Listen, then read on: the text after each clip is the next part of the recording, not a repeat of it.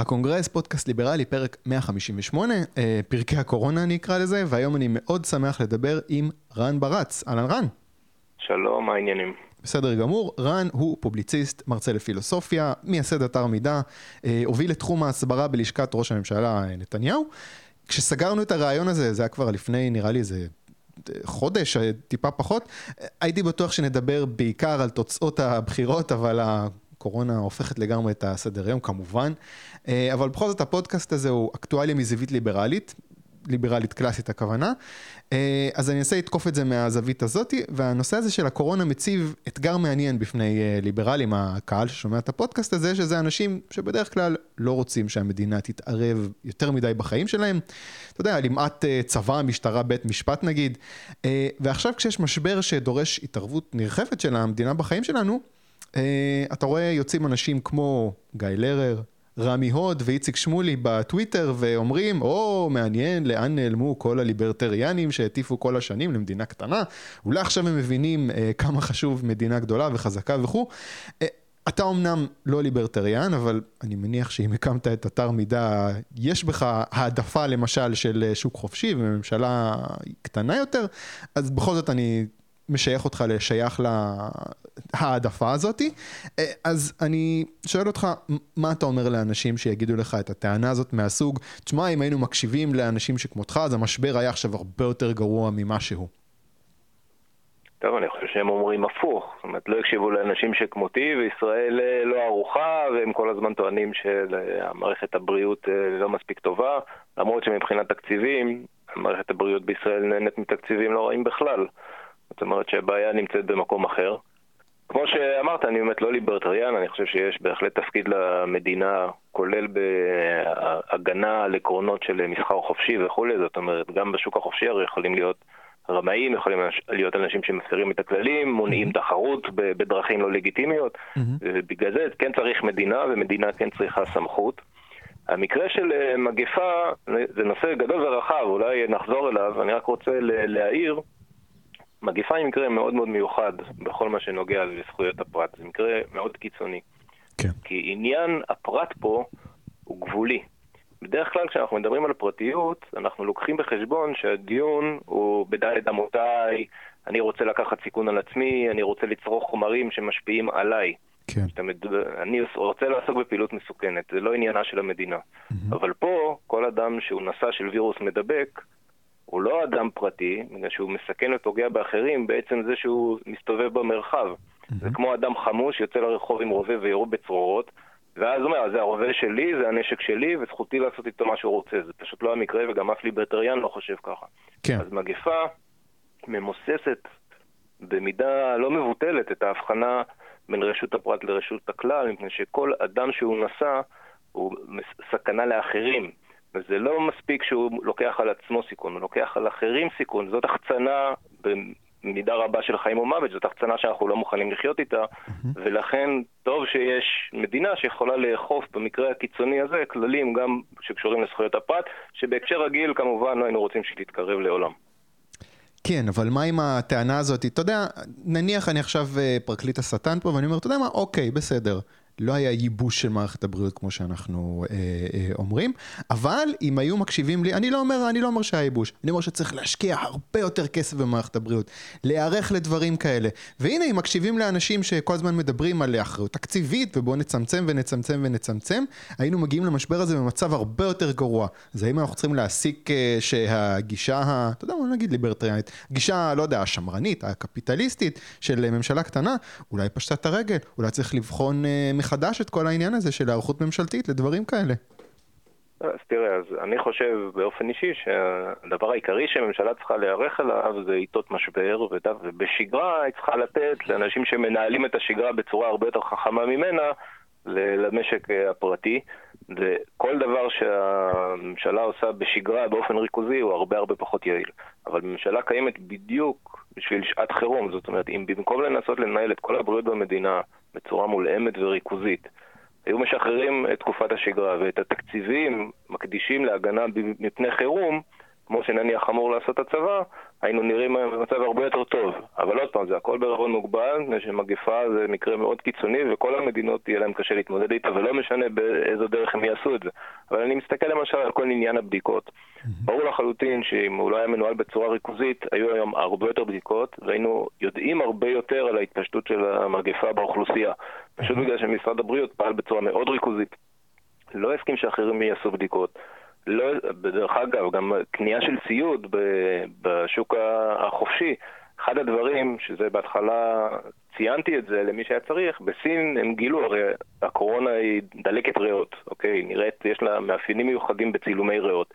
אם יש לך מכשירי CT, אתה, יכול, אתה לא צריך לעשות את הבדיקות המסובכות. בצילום CT אתה יכול להגיע בוודאות מאוד גבוהה להבנה שבפניך חולה קורונה. Mm-hmm. הבעיה שאין כמעט מכשירי CT בארץ. למה זה? בגלל עודף רגולציה. כן, מה זאת אומרת? בוא תסביר את הנקודה הזאת. למה, למה, מה, איך הרגולציה מונעת מבית חולים לקנות מכשיר CT? אה, הם לא מרשים, המכשירים של ה-MRI וה-CT וכו', הם מוגבלים ב, על ידי המדינה, הם לא מרשים לקנות אותם באופן חופשי מפני שהם לא רוצים שתהיה רפואה פרטית. הם, הם מחשבים כמה מכונות צריך, וזה מה שהם מרשים לקנות. אבל כמובן, הצורך הוא הרבה יותר גדול ממה שהם מחשבים. ובמצב כמו עכשיו, אם היו לנו הרבה מכונות, סתם, עשיתי זאת דוגמה אחת, כן? כן. הרבה מכונות CT בשוק, היינו יכולים בקלות להשתמש בהם כדי להגיע לגילוי מוקדם של הרבה מקרים שהיום פשוט לא נבדקים. כי אני מזכיר לך שבהתחלה... בדקו מעט מאוד מה, מהאוכלוסייה, רק אנשים שכמעט בטוח היו חולים נבדקו בעצם, mm-hmm. וכשהצורך היה הרבה הרבה יותר רחב מזה, זאת אומרת, אשפזו אנשים שהיו עשויים להיות נשאי קורונה במחלקות רגילות, פשוט כי לא בדקו אותם. אז, אז זאת דוגמה לאחד החוסרים שיצרה הריכוזיות הממשלתית, ובמסגרת הזאת אפשר להגיד שיש עוד הרבה דברים מהסוג הזה שהשוק הפרטי היה יכול לתת להם מענה, גם בשעת חירום. והם פשוט לא קרו או קורים רק עכשיו, קצת מאוחר מדי, בגלל הריכוזיות הממשלתית. אז ככה שאני חושב שהמודל צריך להיות כזה. הממשלה צריכה לתת לשוק לעבוד ולהתכונן למצבי חירום. זה המודל הטוב. היא לא צריכה לנהל בשגרה. כל מקרה רפואי במדינת ישראל, את זה אפשר בהחלט לתת להרבה גורמים פרטיים לעשות הרבה יותר טוב ממנה, אבל בשעת חירום צריך את הממשלה ולזה מה שהיא צריכה להתכונן. בוא נדבר שנייה על הממשלה. אני יצא לי אתמול לראות חדשות. ישב שם שר הכלכלה אלי כהן, ודני קושמרו שואל אותו מה הוא מתכוון לעשות כדי לעזור למאות אלפי מובטלים חדשים ואלפי עסקים שבסכנת סגירה, חלק כבר נסגרים. ואלי כהן אומר, כן, אנחנו מקימים קרנות ונשתמש ברזרבות uh, מטח של ישראל, אני מניח שהוא התכוון לרזרבות של הדולרים של בנק ישראל. אה, אני אולי הייתי קצת תמים, אבל השאלה הטריוויאלית שציפיתי אליה, שאף אחד לא שואל, זה אוקיי, דני קושמרו אומר, אוקיי, נגיד, נגיד שהוא היה אומר, אוקיי, הממשלה מוציאה עכשיו המון כסף, אבל לא נכנסים הרי כספי מיסים שיכסו את זה, להפך, נכנסים פחות אה, הכנסות ממיסים, כי המשק משותק. אז השאלה כמה זמן אפשר למשוך את המצב הזה, ומה התוכנית שלך, אה, שר הכלכלה, לכסות את הגירעון.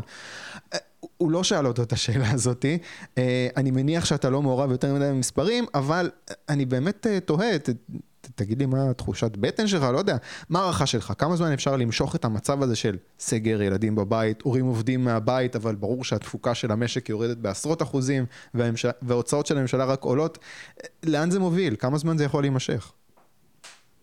זה, מבחינת uh, התקציב זה מוביל למקום רע מאוד.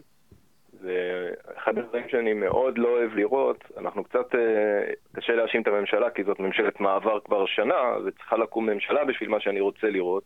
אבל באופן עקרוני, הממשלה כרגע, לפני שהיא מתחילה להבטיח כספים שלא יהיו לה, היא צריכה לעשות קיצוץ מסיבי, כמו שאף ממשלה בישראל כנראה לא עשתה, מיידי, חזק וכואב, כי אנחנו הולכים להיכנס לתקופת צנע מאוד מאוד קשה. והסיבה העיקרית לזה, בדרך כלל כשאתה נקלע למשבר כלכלי, חלק מהעולם נקלע למשבר, חלק מהעולם לא, ואז אתה יכול להפנות משאבים ככה שהתמונה תתחיל להתאזן. או יש לך משבר נסדק, אז שוק הייטק חוטף מכה, אבל שווקים אחרים, דלק, תעופה, דברים מהסוג הזה, עדיין עולים, ואז אתה יכול לאזן. מקרה כמו מגפה הוא מקרה שמשפיע באופן רוחבי על הייצור בכל מקום, על, על הרכש בכל מקום. כל הכלכלות הולכות להינזק, והדבר הראשון שצריך לעשות זה מה שכל אחד מאיתנו עושה. מיד מקצצים בהוצאות המיותרות. כל אחד מאיתנו, שכל אזרח עם די אחריות, מיד קיצץ את ההוצאות המיותרות שלו, והממשלה עדיין לא מראה אפילו רמז מאיפה היא הולכת לעשות את זה, היא רק מתחייבת על עשרות מיליארדי שקלים שלא יהיו לה, וזה מאוד מאוד מטריד. זה בכלל לא בשיח, זאת אומרת, זה, נכון. אני, אני לא שומע אפילו שאלה, שאלות בכיוון של זה. ברור, אני, זה ניהול לא, לא נכון. אני חושב שהבעיה, מבחינה פוליטית, הבעיה המרכזית כרגע, היא שאין ממשלה שיכולה להכריז על קיצוץ כזה, כי זאת ממשלת מעבר והדברים האלה יאותגרו, ולכן קודם כל רוצים להקים ממשלה, ורק אז יתחילו לעשות את הצעדים ההכרחיים. אה, אחת הדאגות שלי היא שצעדים דרסטיים שננקטים עכשיו אה, יהפכו להיות נורמות כשנחזור לשגרה. אה, למשל הסיוע הזה לעסקים באופן ישיר, גם כשלא יהיה קורונה, הלאמה של גופים גדולים, יש בקשה מצד העובדים, ועד עובדים לפחות של אל שתלאימו אותנו לפני שנקרוס, וכמובן העניין הזה של מעקב אחרי טלפונים סלולריים של אזרחים. מוקדם לנחש איך ייראו החיים אחרי המשבר, או שיש לך איזושהי תחושת בטן עם הדריסת רגל הזאת, זה משהו שיהפוך לנורמה אחר כך? לא, זה מאוד מוקדם, והרבה מאוד תלוי כמה זמן זה ייקח וכמה זה יעלה. כל הצעדים האלה הם צעדים גרועים. מה שהממשלה צריכה לעשות, היות שהיא כן צריכה לעשות משהו, היא צריכה לעזור לאנשים פרטיים, לא לעסקים ולא לחברות. אנשים פרטיים שניזוקים, שמאבדים את המקום העבודה שלהם, עצמאים שצריכים לסגור את העסק וכולי, צריך לעזור להם נקודתית, לתת להם את הרשת ביטחון הזאת, שבשעה הזאת, בדיוק בשביל שעה כזאת יש מדינה שיכולה לתת רשת ביטחון, mm-hmm. אבל להתחיל לעשות מה שנקרא to pick winners and, and losers, שהממשלה תחליט איזה עסקים היא מצילה ואיזה לא, זה פשוט לאורך זמן צעד שייכשל באופן ודאי, לא תפקידה של ממשלה. היא לא צריכה לעשות את זה, היא צריכה לתת לאנשים את המינימום ההכרחי כדי שנעבור את התקופה הזאת, ואז שאנשים ייכנסו חזרה לשוק, עצמאים יחזרו לעבוד, מי שמקים עסקים יקים עסקים, והשוק יחזור לעבוד. כל הצעדים האחרים יהיו טעות כלכלית קשה בתקופה שאין לממשלה כסף לעשות טעויות. כן, זה מאוד מפחיד אותי העניין הזה ש... זאת אומרת... אתה יודע, אין ממשלה, ההנחה היא שה, שהמצב הזה יחזיק מעמד עד שתהיה ממשלה, אני, אני חושב, כאילו, רגע, מתי פשוט, אתה יודע, האוטו הזה ייסע וייתקע בקיר לפני שיש ממשלה, ומה קורה במצב כזה? זה, אם זה יימשך ככה, זה מה שיקרה, אבל uh, ההימור שלי זה שבשבוע, שבועיים הקרובים, כן, זה, אני אומר את זה בפודקאסט, זה רגיש, כן. לזמן, אבל בשבוע, שבועיים הקרובים אני מניח שתקום ממשלה. אני מאוד מקווה, זה תלוי בעיקר בבני גנץ, אבל ברגע שתהיה ממשלה, יהיה אפשר להתחיל לדון ברצינות באיך מתמודדים מבחינה משקית וכלכלית. כרגע כל הצעדים במסגרת ממשלת מעבר יהיו בעייתיים. טוב, בואו נשים רגע בצד את העניין הזה של הקורונה ונדבר שנייה על הקמפיין של מידה. אתר מידה כבר כמה שבועות מקדם את הקמפיין הזה של מנויים. הם מבקשים להגיע לאלף מנויים. אז אם יש מאזינים שרוצים להצטרף ולעזור לאתר לזכות בעצמאות שתאפשר לפעול בלי קמפיין הדסטארט כזה כל כמה חודשים, אתם מוזמנים להיכנס לאתר, לעשות מנוי. אה, אפשר עד סוף החודש, אבל אני רוצה לנצל את השיחה הזאת איתך, שאתה הקמת את, את אתר מידע, לחזור איתך שנייה ל-2012, השנה בה הוקם האתר, מה דחף בעצם להקמה שלו? מה, מה היה הצורך? קודם כל הקמפיין לא נגמר, אנחנו כנראה גם נאריך אותו בגלל אה, ענייני הקורונה, נאלצנו לעצור אה, הרבה מאוד דברים. ומי שרוצה לתמוך באתר, כמובן אנחנו נברך על זה, אנחנו מאוד צריכים כל עזרה. ואני חוזר אחורה, בעצם אה, התחלתי לדבר על, על הצורך באתר כזה ב-2010. אני שייך לזרם בציונות, בציונות שנקרא רוויזיוניזם, זה הזרם שהקים זאב ז'בוטינסקי. המוסדות הציוניים משנות ה-30 של המאה הקודמת נשלטו על ידי הציונות הסוציאליסטית.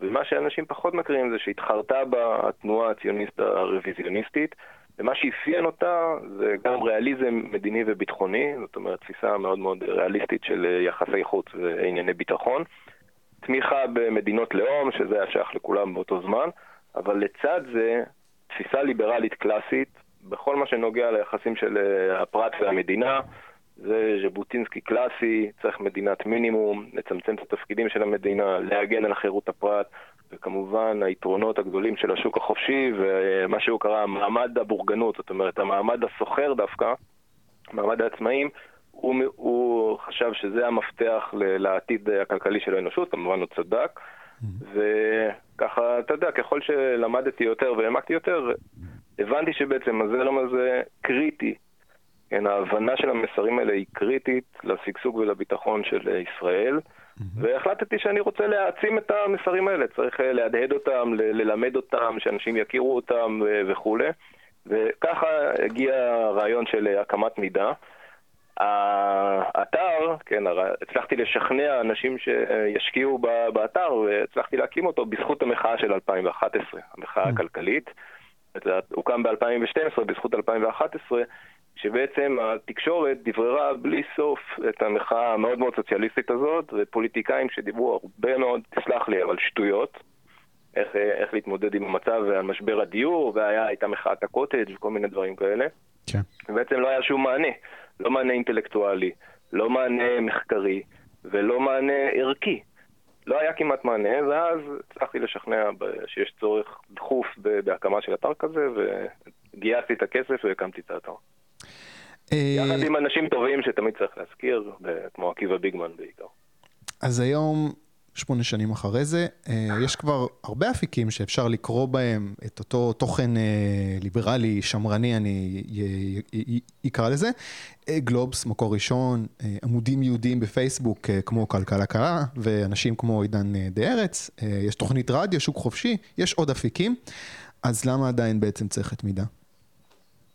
קודם כל, זה הצטמצמת רק לתחום הכלכלי, אנחנו עוסקים בהרבה סוגיות נוספות וכולי, וגם, אני, קודם כל יבורכו כולם. Mm-hmm. ככל שיש יותר דיון זה יותר טוב.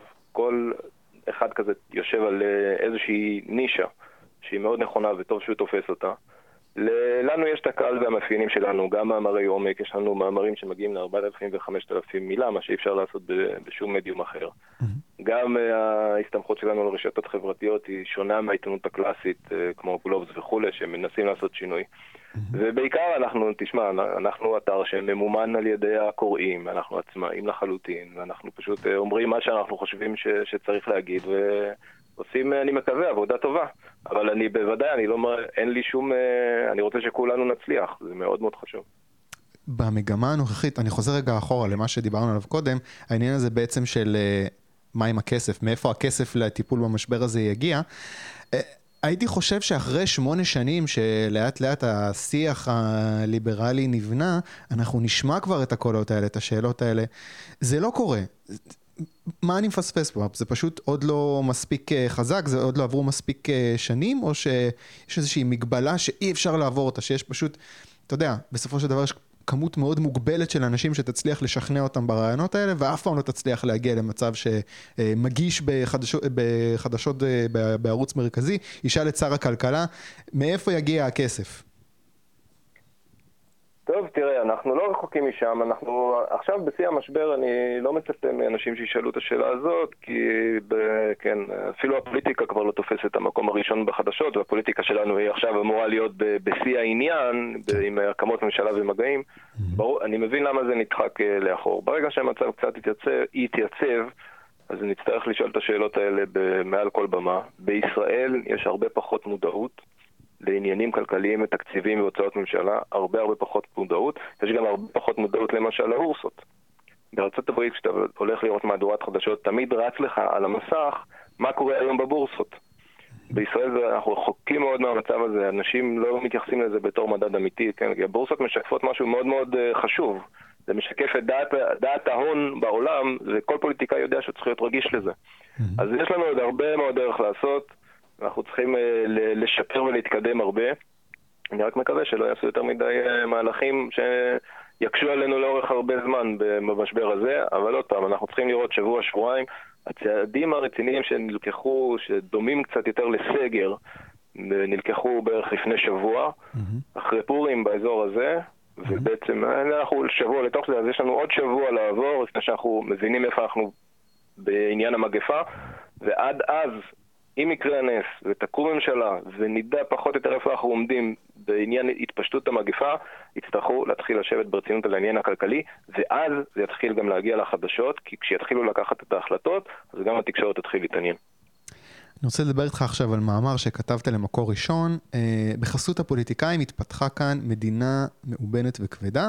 אה, זה עוסק במגזר הציבורי המנופח והלא יעיל שיש בישראל. אה, הדוגמה הראשונה שקפצה לי לראש זה ביטוח לאומי, אבל לא רק, אני בטוח שיש הרבה גופים. השאלה שלי זה מה יכול להביא לשינוי הזה. אנחנו עכשיו מתנתקים רגע מה, מהקורונה, או, או אולי דווקא הקורונה יעזור לזה. הרי לכולם ברור שיש הרבה מה לייעל בגופים האלה, אבל לפוליטיקאים זה קצת התאבדות להיכנס למלחמה כזאת, שהרווח הפוליטי ממאבק כזה יהיה אפסי אם בכלל. אז למה שמשהו ישתנה בגופים הציבוריים הגדולים האלה? איך זה יקרה? טוב, זאת שאלה גדולה, ואני, צר לי, אני לא מאוד אופטימי בעניין הזה, כי הבעיה פה היא באמת עמוקה. ביטוח לאומי זאת בעיה מאוד קטנה יחסית, ביטוח לאומי זה גוף שקוף. כולנו יודעים מה הגירעון האקטוארי שלו, וכולנו מבינים שביטוח לאומי זה לא באמת ביטוח. Hmm. יחסית מצבנו טוב. לאנשים אין מושג מה קורה במשרד החינוך, שמוציא עשרות מיליארדים, ואין מושג מה קורה במשרד הביטחון, שמוציא עשרות מיליארדים, וכך ברוב המשרדים. המגזר הציבורי שלנו התנפח בשנות השפע באופן לא פרופורציונלי לשום דבר. יש לו זכויות, סוציאליות בלי סוף, יש לו קביעות, משכורות גדולות, יש לו תשומות אדירות, הוא שולט על תקציבים ענקיים שבשוק הפרטי, רוב האנשים שאחראים על התקציבים האלה במגזר הציבורי לא יראו שום דבר שקרוב לזה בשוק הפרטי, והתפוקות שהוא נותן קטנות ולא מפוקחות, זאת אומרת הוא לא נדרש לתפוקות, הוא נדרש לתשומות, זה דבר ייחודי למגזרים ציבוריים. Mm-hmm. וכל זה, עכשיו אני הולך לדכא אותך עוד יותר, מוסתר באופן כמעט הרמטי. בגלל שיש בישראל באופן ספציפי, במיוחד, מעט מאוד שקיפות, גם הבירוקרטיה וגם הפוליטיקאים לא רוצים לפעול בצורה שקופה והם משתפים פעולה אחד עם השני, ככה שיש מעט מאוד פיקוח. אז מה פוליטיקאים עושים? הם מקבלים הרבה מאוד כסף ואז הם מביאים תוצאות. אבל אף אחד לא נדרש לשאלה איך התוצאות האלה עומדות ביחס להוצאות. איך, איזה תוצאות הבאת יחסית לתשומות, תפוקות לעומת תשומות, זה לא נשאל במגזר הציבורי, וזה סיבת הסיבות לבעיה שלנו. ואתה חושב ש... נוכל... כן, תמשיך. אתה שואל, איך נוכל לשנות את זה? כן. אך ורק מודעות ציבורית, כי מה שנדרש פה זה שינוי בתרבות פוליטית. זה דבר מאוד מאוד קשה וארוך, וצריך סבלנות, וזה ממושך וסיזיפי. אבל זה קורה על ידי חשיפות, וזה קורה, פה על התקשורת יש תפקיד מאוד חשוב שהיא כמובן לא עושה, זה דעת הציבור, ציבור שיהיה יותר חכם מבחינה כלכלית, שידרוש לדעת יותר איך מתנהלים המשרדים, ועל מה הם מוציאים את הכסף, ושידאג שיהיה הרבה יותר פיקוח. כל הדברים האלה הם הכרחיים, וזה שינוי בתרבות הפוליטית בישראל, שאם הוא לא יקרה, אז המצב הזה יישאר. זאת אומרת, המערכת הציבורית תמשיך לגרוז את הכסף, לא, שום דבר לא ישנה את זה. רק פוליטיקאים שיגיעו למסקנה ששווה להם לעבוד בשביל הציבור ולא בשביל אנשי המשרד, יעשו את השינוי הזה. אתה דיברת קודם על הצורך שיגיע באיזשהו שלב בקיצוץ מאוד מסיבי בתקציב. אתה יודע, אני מניח שברגע שיהיה איזשהו קיצוץ אה, רוחבי, אז תהיה פגיעה בהרבה מאוד עובדים במגזר הציבורי. אני מנסה לנחש מה תהיה תגובה של אה, ועדי עובדים, של ההסתדרות לעניין הזה, כי זה מסוכן מבחינתם, זאת אומרת, הם לא יכולים עכשיו להגיד, לא, אנחנו נעמדים על הרגליים האחוריות, יש אה, שביתה. מצד שני, הם לא יכולים, אתה יודע, אני שם את עצמי עכשיו בנעליים של יו"ר ההסתדרות, להפקיר את העובדים בשעה הקשה הזאת. איך הם יטפלו בזה להערכתך? יהיה מאוד קשה, יגיע דרך בתי משפט, ההסתדרות תצטרך אה, לנסות להראות שהיא עושה מה שהיא יכולה, אבל uh, מה שהממשלה צריכה לעשות, תראה, אחד הדברים שלא עושים בישראל, וזאת הטעות הגדולה, זה שלא עושים קיצוצי עומק, עושים תמיד קיצוצי רוחב. זאת אומרת, כולם צריכים לוותר ואז זה כאילו בסדר. כשבעצם מה שצריך לעשות זה לסגור את היחידות הלא מתפקדות ולהפסיק את התקציבים שלא מניבים, שלא מביאים את התפוקות הרצויות. ש... למה? כי כשעושים את זה, הולכים לבית משפט, זה יותר מסובך. כשאתה עושה קיצוץ רוחבי, אז אתה אומר, אין מה לעשות, כולם צריכים uh, לשלם מחיר. אז קודם כל צריך לעשות קיצוץ רוחבי של משכורות. Mm-hmm. זה ברור. משכורות בשירות המדינה מאוד גבוהות, באופן יחסי, והם צריכים לעשות קיצוץ כללי. כל אזרח היום בישראל מרוויח פחות, ואין שום סיבה שהמגזר הציבורי לא ישתתף בדבר הזה. אנחנו בדרמה, דרמה כלכלית עולמית. וכולנו צריכים להוריד את רמת החיים שלנו. אין בכלל שאלה פה. בית משפט לא יעז לגעת בדבר כזה כשיבינו מה קורה במגזר הפרטי. אנשים במגזר הפרטי ירדו מהכנסות חלק גבוהות לאפס. כן, זה, הם חיים, יחיו בחודש, חודשיים, שלושה הקרובים, או אני לא יודע כמה זמן שזה ייקח, הרבה מחסכונות, הם יאכלו, כן, באפס אה, רווחים. אז גם המגזר הציבורי יידרש לזה. אז קודם כל משכורות, וב' צריך לעשות עבודת עומק קצת יותר רצינית, להחליט איזה יחידות סוגרים, איך מטפלים באנשים, להפריש לפנסיות מוקדמות כל מי שאפשר, להצעיר את המגזר הציבורי, להקטין את המגזר הציבורי. והדבר הזה זאת עבודה מאוד רצינית, ואם הוא יעשה בצורה טובה, אז ההסתדרות תלך לבית משפט, וההסתדרות, אבל גם היא מוגבלת היום, כן? גם, גם בהסתדרות מבינים שחייבים לעשות שינוי, כי אחרת לא יהיה כסף לאף אחד, זה מאוד פשוט. עכשיו אני רוצה רגע לעזוב הכל ולדבר איתך שנייה על ה... לנצל את ההיכרות שלך עם אה, חייו ופועלו של ז'בוטינסקי. אה, אני רוצה לדבר איתך קצת על תחנות בחיים שלו שמסקרנות אותי. שמעתי את הרעיון שלך בפודקאסט השמרן, ודיברת שם על המוכנות של ז'בוטינסקי להגיע לפשרות. ונזכרתי בהסכם שהוא כמעט הגיע אליו עם בן גוריון בנוגע לאיחוד כוחות בעצם, בין התנועה שלו למפא"י. מה? לא, אתה מדבר על הסכם לונדון. כן, כן, כן. אה, אתה יודע, אני חושב על זה במושגים של אה, אז, היה יכול להיות המפץ הגדול הפוליטי של אותם ימים. אה, אין ספק שהיו יכולות להיות לכך המון השלכות חיוביות, למשל שיתוף פעולה בין שתי התנועות לעשות מפעל העפלה אפקטיבי יותר ואולי להציל חיים של יותר יהודים לפני ובמהלך מלחמת העולם השנייה. מצד שני אני שואל את עצמי אם אין משהו שדבק ב-DNA הזה של פשרה שהוא בעוכריו של הליכוד, שזה הצאצא האידיאולוגי של אה, ז'בוטינסקי, של הרוויזיוניזם, כי אני מסתכל על הפוליטיקאים של הליכוד ועל הטיפול שלהם, למשל בשחרור של השוק. זה טיפול שמקרטע התחושה שלי, זאת אומרת נתניהו כשר אוצר זה יוצא מן הכלל. אה, היה לו איזשהו מנדט אה, לפעול בחסות אריק שרון, זה משהו שלא חזר על עצמו מאז, ואני חושב שזה נראה שבליכוד מעדיפים להתפשר ולהסתדר עם, ההסתד... עם ההסתדרות. אה, היו קצת דיבורים על ניר ברקת כשר האוצר לפני שהתחיל כל המשבר הזה. הוא נראה לי המשך של, של הגישה הזאת, של אנחנו לא באמת משחררים את השוק, אנחנו ממשיכים במין כזה משהו באמצע, להסתדר עם כולם. אה, אני חושב, מה זה, הליכוד הוא פשרני מדי, מדי וזה, איך זה, איך זה קשור אולי לז'בוטינסקי, שבסופו של דבר כן ניסה להגיע לפשרות אה, אה, אה, עם בן אה, גוריון.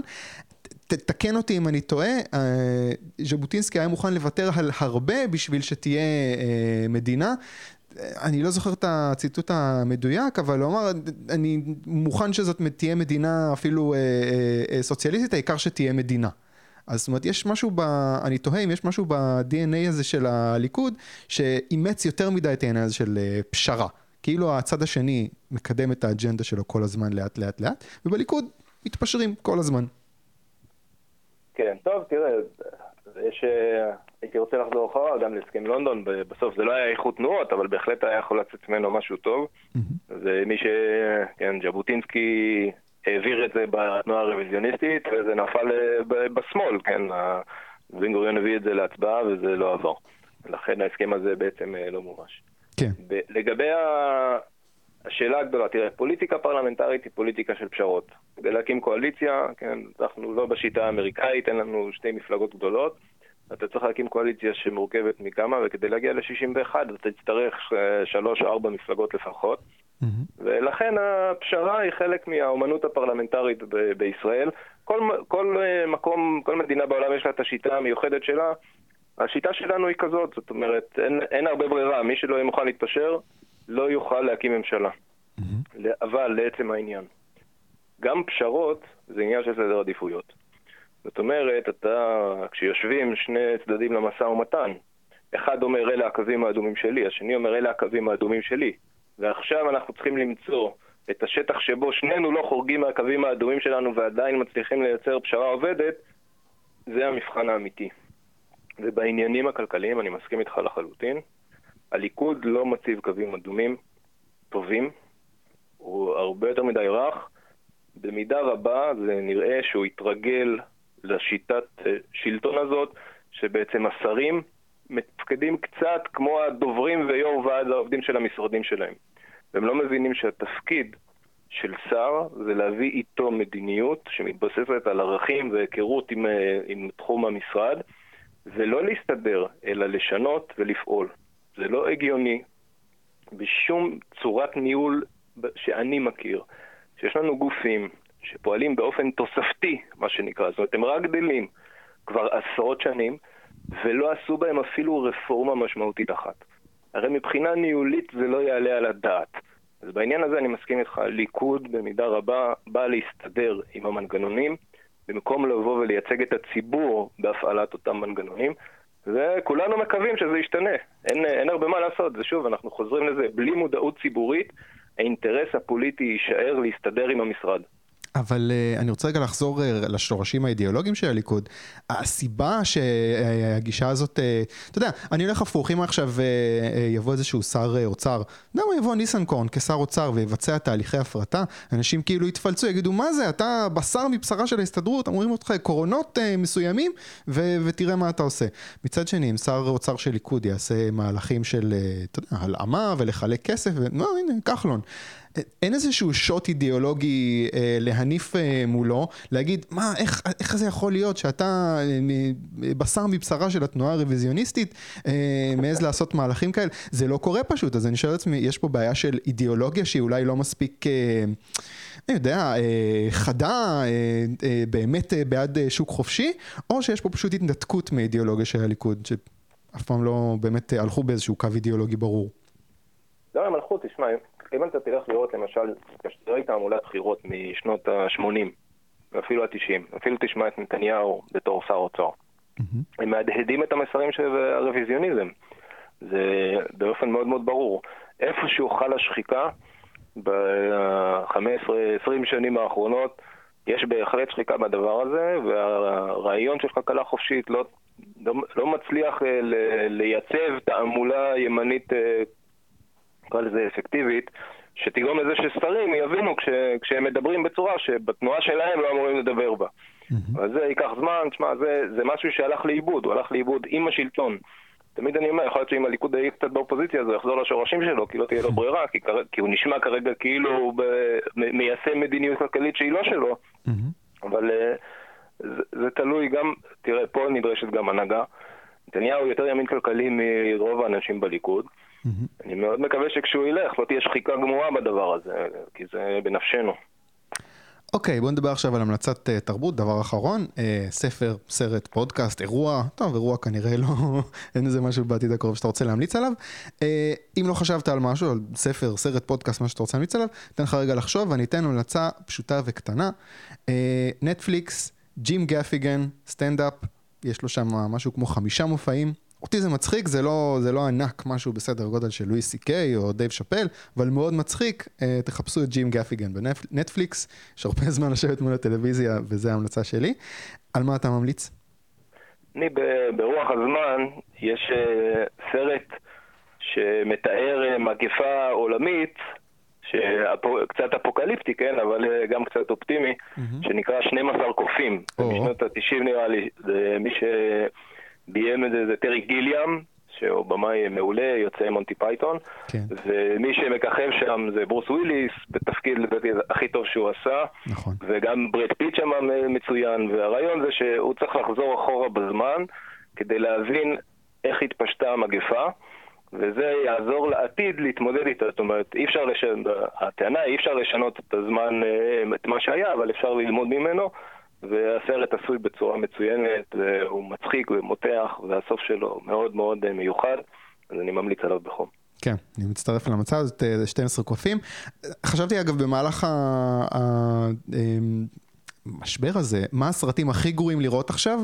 12 קופים זה אחד מהם, זאת אומרת בקטע של כאילו אם אתה רוצה להיכנס לפרנויות, אז אתה יודע, 12 קופים זה נהדר, אני רוצה להוסיף לזה גם את uh, התפרצות, סרט משנות התשעים uh, עם דסטין uh, הופמן, על התפרצות של איזושהי מגפת שפעת כזאת באיזושהי עיר קטנה, סרט מאוד אפקטיבי, וסרט שלא עוסק במחלה, אבל גם יש בו איזושהי אווירת סוף העולם מאוד מאוד מדכדכת כזאתי, הדרך.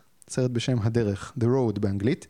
אה, אוקיי, 12 קופים. יש סרט גם אה, על מגפה מלפני אני, שמונה שנים, משהו כזה, אה, שנקרא מידבק או הדבקה, משהו כזה. כן, Contagion. אני לא, כן, לא ראיתי אותו, אני לא יודע כמה, כמה הוא טוב, אני חושב שהוא כן אופטימי. אני רוצה להעיר שאין ספק שמבחינה מדעית, מבחינת הידע שלנו היום, אנחנו ערוכים הרבה יותר מאי פעם להתמודד עם מגפה, ואין לי ספק ואני שומע את ההערכה הזאת מהרבה מאוד מדענים שאני מדבר איתם, כי יוצא לי לדבר הרבה, mm-hmm. יש לי נסיבות מיוחדות בעניין.